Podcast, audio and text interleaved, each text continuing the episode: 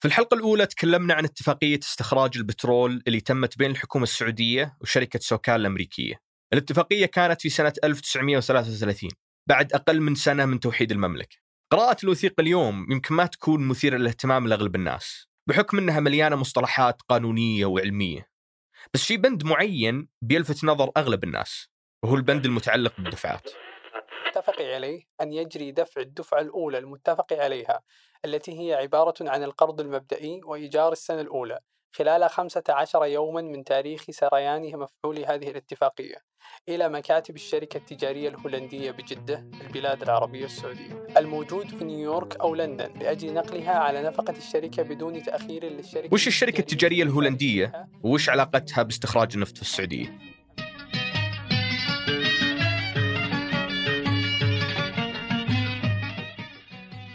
يا هلا أنا مازن العتيبي وهذه السلسلة المالية من بودكاست أشياء غيرتنا من إذاعة ثمانية. الكلام عن النظام المالي بالضرورة أنه يقودك الكلام عن البنوك اللي هي أول شيء يطري على بال الناس لما تقول مؤسسة مالية. بس سبب حضور البنوك في حياة الناس اليوم اللي هي الرواتب ما هو نفس سبب وجودها قبل مئة سنة. سبب تطور النظام المالي عالميا هي التجارة وبالتالي منطقي أن المنطقة اللي تتطور ماليا أسرع هي المنطقة الأزحم تجاريا. الحجاز. المنطقة الغربية. أنت عارف أنت تتعامل مع آه، تجار جاوا وتجار الهند وتجار مصر وإلى آخره والسودان. فأنت على مينا. فلا بد انه يكون فيه صرف عملات. بسبب توافد الحجاج من كل أنحاء العالم وبسبب موقع جدة على البحر الأحمر تكونت حركة تجارية نشطة في الحجاز واللي تطلبت مؤسسات مالية منظمة. من أوائل هالمؤسسات هي شركة جيلاتلي وهانكي البريطانية اللي كانت تشتغل في أمور تجارية متعددة. وكان لها وجود قديم في السودان. قبل ما تفتح مكتب لها في ميناء جدة حتى تدير شؤون المسلمين اللي يزورون الحرمين من المستعمرات البريطانية. في كتاب جيلاتلي تاريخ الشركة المختصر يصف جدة الكاتب جورج بليك بطريقة غريبة وما تشبه أي شيء نعرفه عن المدينة.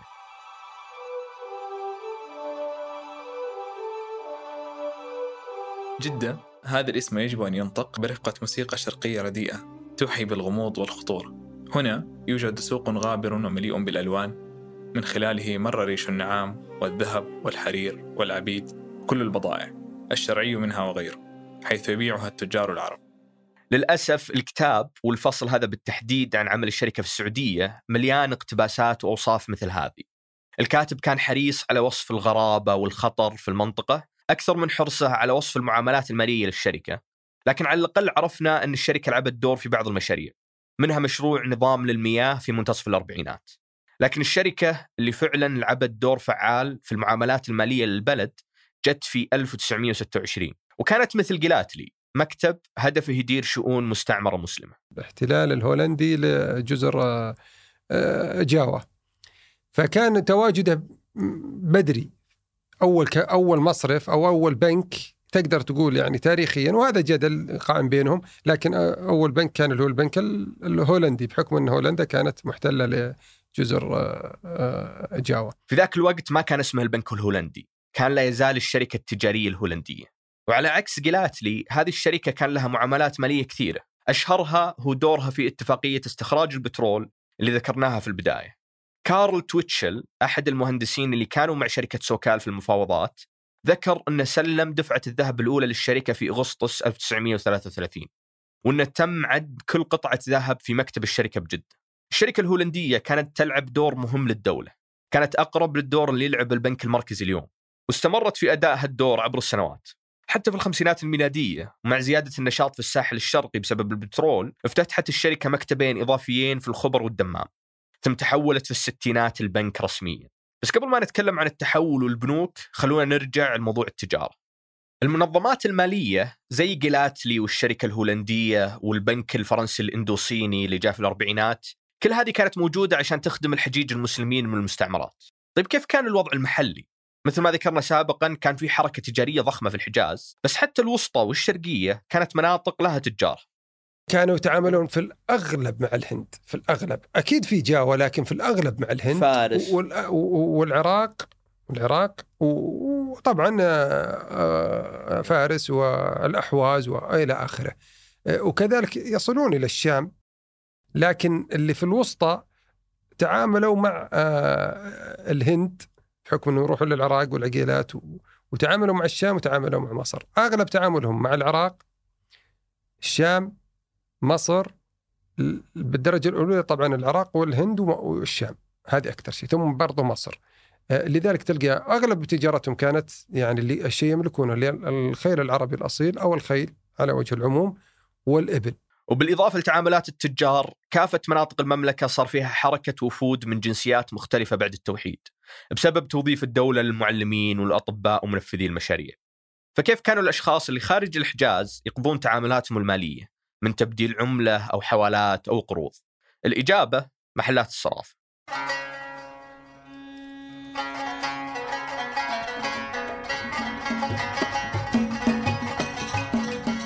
يوم كنت صغير أذكر أني كنت أشوف محلات الصرافة في بعض الأماكن. كانت فكرتي عنها أنها أماكن تغيير عملة. تبي تسافر لدولة معينة فتمرهم وتاخذ من عملة البلد اللي تبي تسافر لها عشان تكون جاهز بمجرد ما توصل. وأذكر أن هالمحلات دائما لوحاتها كانت قديمة. كانت توحي بأنها جاية من حقبة زمنية مختلفة. اللي ما كنت أعرفه هو أن لوحاتها قديمة لأن هالمهنة مهنة الصرافة توقف إصدار رخصها في السبعينات الميلادية. وإن هالمهنة المتجهة للانقراض في طفولتي كانت هي الأساس اللي انبنت عليه أشهر البنوك السعودية من ضمنها بنك الراجحي اللي ما بدا من محل صرافة حتى. الراجحي كان يفرش فوطة في ساحة الديرة يفرشها بعد صلاة العصر ويضمها بعد صلاة الظهر بعد صلاة ب- بالصباح ويضمها بعد مع كل صلاة ويروح يصلي ثم يرجع يفرش الفوطة مرة ثانية. صالح وليس سليمان صالح الكبير الله يرحمه. فبدأ بداية من- من الصفر وأقل من الصفر. ف رجل يفتحون بسطات اللي بسطة واللي بعد مصرف يعني. في ال- ال- ال- الشويرخ كان لا مصرف المقيرن الظاهر كان مصرف. ال- السبيعي كان مصرف. خلينا نتكلم عن محمد سبيعي الله يرحمه اللي قد يكون أفضل مصدر عن مشهد الصرافين السعوديين في البدايات. لأن بنت هدى دونت بعض تجاربه في كتاب رحلة الفقر والغنى. السبيعي انتقل هو وأخوه من نجد للحجاز عشان يشتغلون بالتجارة وهناك شاف الفرصة لمهنة الصرافة مع كثرة العملات اللي تجي مع الحجاج. ففتحوا شركتهم للصرافة في سنة 1938 ومباشرة كان واضح التغيير في الممارسات التجارية بعد التوحيد. مثل هذا الاقتباس اللي يتكلم فيه السبيعي عن عملية نقل العملات. من طرائف وغرائب الأمور في ذلك الوقت أن السيارة كانت تتعطل في الطريق وهي محملة ذهبا أو فضة ويتركها السائق برفقة المساعد ويذهب إلى الرياض أو جدة للبحث عن قطعة غيار لإصلاحها ويعود ليجدها كما كانت. لكن الأمن من النهب ما كان هو نوع الأمان الوحيد اللي يبحثون عن الصرافين. هم كانوا بعد يبحثون عن أمان من المنافسين وعشان كذا اخترعوا طرق للتواصل بين شركائهم. كنا نستخدم عبارات وهمية نحن متفقون على مسمياتها ومعانيها فكنا نسمي الذهب رشادا والفضة صبرا والهيل قرنفلا والقهوة غنما والقماش رزا. فيقول الوكيل لنا أو العكس اشتري رشادا أو صبرا فنعرف أنه يقصد ذهبا أو فضة. ويتبين من ذلك أنهم في ذلك الوقت كانوا يتواصلون مع وكلائهم من خلال البرقيات وهي الأسرع لاستغراق مكالمات الهاتف وقتا طويلا إذ يجب عليك انتظار ثلاثة أيام حتى تجري مكالمة هاتفية. وكانوا يرسلون لهم خطابات تبين تسجيل كذا وصرف كذا والرصيد كذا وكان يجري التحاسب معهم بما يسمى الخرطوش وهو مصطلح يعني اليومية. بس هذا التوجس من المنافسة ما كان يمنعهم من إنهم يشتغلون مع بعض مثل علاقته مع سليمان الراجح أرسل لي تجار الرياض عام 1377 هجريا الموافق 1957 ميلاديا مندوبين عنهم فأرسل الحقباني أخاه سلمان مندوبا عنه وسليمان المقيرن أرسل ولده عبد العزيز وصالح الراجحي أرسل أخاه سليمان الراجحي الذي ذهب معنا لأداء فريضة الحج وكان إذا أصبح في منى وعرفة خرج من عندنا طوال النهار ولا يعود إلا في المساء وإذا قلت له أين كنت؟ أجاب أنا أبحث عن خالي يقولون إنه حاج ولما ذهبنا إلى مزدلفة ذهب أيضا من عندنا ولم يعد إلا عند حلول الفجر. ثم عرفنا بعد ذلك أنه يذهب لشراء العملات من الحجاج لأنها أرخص قيمة فهو يحج ويعمل وكان عمله لأخيه صالح وكان يتقاضى مرتبا لا يتجاوز 30 ريالا. ولكن البركة تحصل بإذن الله بإخلاص النية وصفائها والآن بفضل الله وتوفيقه هو من أغنى رجالات البلد. بالرغم من بداياتهم البسيطة والمواقف الصعوبات الصرافين السعوديين كانوا يلعبون دور مهم جدا في بداية الدولة. كثير من المدفوعات والرواتب كانت تتم من خلالهم. كتاب السبيعي مثلا في صور الأكثر من وثيقة تتعلق بالدفع للمقاول محمد بن لادن أو تأمين بدل عسكرية للجيش السعودي أو تغطية بعض تكاليف موسم الحج. بس مع مرور السنوات صار واضح أن في حاجة لعمل أضخم والمؤسسات وطنية أضخم وجت الخمسينات. الاستقرار الإداري والمؤسساتي للبلد، يعني لما تقول الخمسينات الميلادية، السبعينات اللي بداية العهد الملك سعود فترة الملك عبد العزيز كانت التأسيس والتوحيد وإلى آخره. بدأ عهد الملك سعود بدأ التنظيم المؤسساتي مجلس الوزراء والمؤسسات بدأت يعني تمارس عملها وبدأت وبدأ التخصص وجلب المعلمين والأطباء وال والمهندسين إلى آخره. بدأ رواتب وإلى آخره أنت بدأت تستلم راتب. آه في الفترة هذه بدأت المؤسسات الخاصة قطع بدأت مؤسسات القطاع الخاص وبدأت الوكالات تدخل للبلد. من منها المصارف. القطاع الخاص منها بدأت المصارف بدأت البنوك. الخمسينات فعلا تأسس فيها أكثر من بنك منها الراجحي والرياض. بس كان في اثنين صرافين سبقوا زملائهم تأسيس أول بنك سعودي. اللي هو الكعكي. الكعكي قبل بن محفوظ. فكانت صرافة الكعكي في المنطقة الغربية آه، إلى بعدين تطورت وصارت بنك. طبعا تحالف مع بن محفوظ بن محفوظ كان موظف عندهم. ثم بعدين أثبت بجدارته ومكانته وقوة إدارته للمصرف ومصارف ذا وتجربته. فكان كفي آه، جدير حقيقي في إنه يكون معه. فوضعت الشراكه وتأسس كأول بنك. اللي هو البنك الأهلي هو أول بنك سعودي.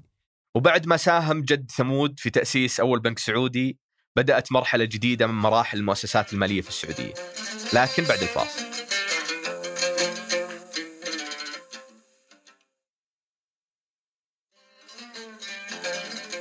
قبل الفاصل كنا نتكلم عن المرحلة الجديدة من محلات الصرافة للبنوك. فترة الخمسينات هذه كانت فترة تطور ضخم في المؤسسات المالية. لكن أتخيل أن العمليات المالية وقتها كانت لا تزال معقدة كثير. مثل ما يذكر مؤسس شركة المقاولون العرب في مذكراته. اللي عثمان أحمد عثمان لما اللي أسس الكثير من المرافق في جدة ومكة وفي الرياض وزارات وإلى آخره. الحديث هذا في سنة 57 تقريبا. 57 وقبلها بعد بشوي. ففي عهد الملك سعود. آه، قص قصته ذكرها كامل إنه لما جاء وبحث عن الأمير مشعل وقتها كان وزير الدفاع وراح لمكة قالوا الرياض الرياض ثم بالاخير لقاه في الطائف راح للطائف ولقاه في الطائف. عموما المقدم هذا أخذه طبعا من البنك. طبعا آه، كتب له وزير الدفاع الأمير كمقدم واتفقوا على العقد وكل شيء. فهو كان يصف حالته عثمان أحمد عثمان يصف حالته إنه ما تبقى معه شيء إنه يسدد الآن حق الفندق هو زميله مع مهندس زميله. يقول ما تبقى معي شيء. حتى موظف الفندق موظف البنك لما جيته قبلها قبل ألتقي بالأمير بيومين يقول يعني ما عبرني ابدا نظرا لما توقع أني رجل بسيط وزي كذا؟ يقول كنت أطلبه إنه ابى اسحب شيء بسيط وزي كذا من المبلغ المتبقي عندي. وتعرف كانت التحويل طبعا عن عن طريق البنوك. فيقول بعدها بيومين جيت في الليل. ملأت الملايين السيارات السبعة واتجهنا بها إلى جدة التي وصلنا إليها عند الغروب فوجدنا باب البنك مغلقا. انتابتني الحيرة الشديدة. ورددت في نفسي إلى أين سنذهب بكل هذه الأموال؟ وبينما كنت أعيش في تلك الحيرة وقع نظري مصادفة على جرس الباب فقمت بالضغط عليه فأطل علينا من شرفة الدور الثالث مدير البنك يسأل ماذا نريد؟ قلت له إيداع فلوس فأجاب سأحضر فورا نزل من استراحته واستدعى مجموعة من الحمالين قاموا بإدخال جوالات الفضة إلى البنك وهو يسألني باندهاش شديد كم عدد الريالات التي تملأ الجوالات؟ وأجبته مليونان ونصف مليون ريال وطلبت منه إيصالا باستلامها قال ليس قبل أن ننتهي من عدها وسألته ومتى ستنتهي من العد؟ قال بعد ثلاثة أيام وتركته وأنا غارق في الحلم الكبير مليونين ونص على هيئة نقود معدنية متخيل كمية المجهود اللي تحتاجها حتى تعد هالعدد؟ المثير للاهتمام بعد أن في ذيك البدايات كان جزء كبير من تعاملات البنوك هي التعاملات المالية الضخمة الملايين اللي تعطى للتجار وأصحاب المشاريع. ذاك الوقت الرواتب ما ارتبطت بالبنوك حتى الآن وأكيد بعض الناس كانت تستصعب إنها تأخذ أموالها وذهبها وفضتها وتحطها أمانة عند جهة معينة. لما اللي كانوا يتعاملوا بالنقد كانوا يتعاملوا بالنقد بصورة تقليدية جدا، يعني المبالغ هذه تكون بالبيت وأنت بتكون يعني بالبيت. يعني مخزنة، لذلك ثقافة التجوري وإلى آخره. لكن لما ظهر البنك و... و... وثبت مصداقيته وتعامله خصوصا إنه الناس كانت تستثمر وتأخذ من البنك وتقرض والبنك يقرض فصار في ثقة للبنك فأصبحت الناس تودع ولو يعني مثلا يودع اليوم واحد ومن الأقارب وبكرة واحد من الجيران وبكره واحد من الأصدقاء. خلاص ك... يكون كفيل بالآخرين إنهم يودعون. خلاص يعني زاد سقف الثقة يعني. خذ مثال إن الحكومة أحيانا كانت يعني ربما إنها كانت يعني تصرف طبعا ما وصلنا لدرجة إنه تصرف عن طريق البنك بآلة ولا بالصراف ولا تودع لا الحكومة نفسها مشاريعها كلها تجي عن عن طريق مثلا تودع بالبنوك والبنوك تصرف للتجار. هذا أيوه هذا الشيء كنت تاخذه من ال... هذا ساعد الأفراد. على مستوى الأفراد أترك المؤسسات والشركات. لا ساعد الأفراد إنهم يثقون أكثر. فبدأ التعامل. خليني أقول لك في الستينات صارت واضحة مسألة البنوك يعني.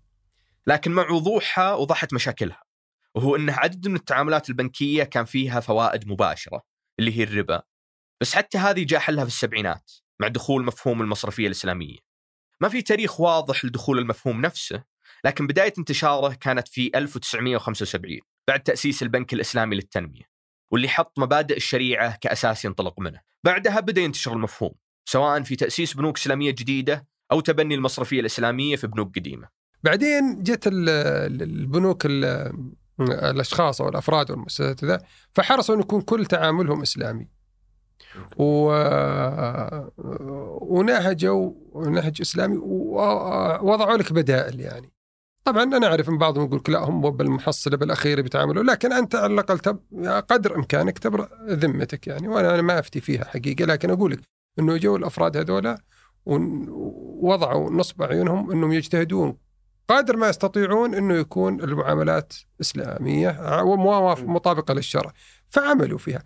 لما بعدين في البنوك الأخرى شعروا إن كثير من المواطنين اتجهوا للبنوك الإسلامية. فوضعوا برامج البرامج يعني مطابقة للشريعة. بعد هذا التطور وبعد تبني نزول الرواتب على البنوك بدأت الصورة التقليدية عن الانتظار في البنك تتشكل. وفي يوم 25 هجري يوم نزول الرواتب تشوف الناس متزاحمة عند البنك. كانوا يمسكون سرة وكانوا يسددوا بالفواتير في البنوك. وهذه مرحلة تطور ليه؟ لأنك كنت تسدد في الشركة شركة الكهرباء شركة المياه شركة فيكون زحمة على الشركات في الوقت هذا أو فروع الشركات أو المكاتب السداد فيكون زحمة. فالآن أعطتك فرصة أكثر في البنوك. بس التطور الفعلي والشيء اللي أغلبنا يربطه بيوم نزول الراتب ما جاء إلا في 1986 في إعلان بنك الأهلي عن دخول هالتقنية الجديدة. تشوف واحد يوقف سيارته برا البنك يدخل وينصدم من السر الطويل ثم؟ لا تقلق لدينا الحل الأمثل. بطاقة النقل السريع إنها تريح من عناء الانتظار وتوفر الوقت وتحقق السرية الكاملة وتسمح بسحب أربعة آلاف ريال في اليوم الواحد بثوان معدودات وذلك خلال وخارج أوقات الدوام.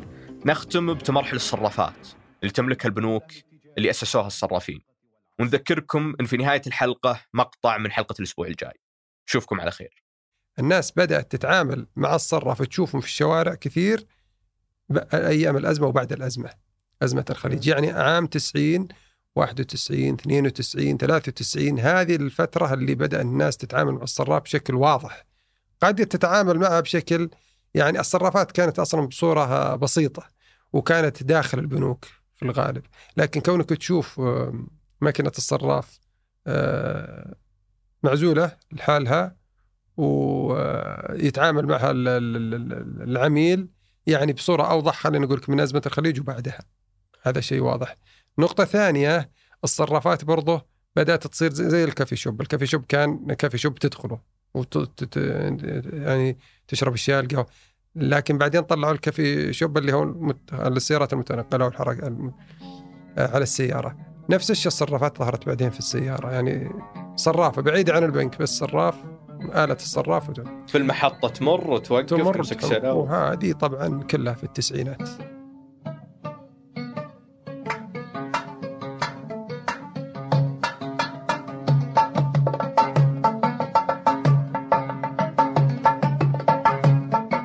شكرا للمصرف الراجحي على رعاية هذه الحلقة اللي كانت من بحث وإعداد الرائع منصور العساف. أنتجها وحررها أنا مازل العتيبي. ساهم في بحثها وإعدادها غيداء جمعان. ساهم في أدائها الصوتي أيمن الحمادي وفارس الفرزان وجمال كتبي. هندسها صوتيا محمد الحسن وأشرف على إنتاجها سحر سليمان أيمن الحمادي وزميل الكعكي ثمود بن محفوظ. حبايب يا وردتي عاشت على أرض الحساء. وكل مندوب للمالية يذهب إلى جهة واحدة حكومية مثلا يتوزعون. هذا راح لل مثلا وزارة المواصلات كانت تسمى وهذه وزارة الصحة وهذا راح وزارة المعارف.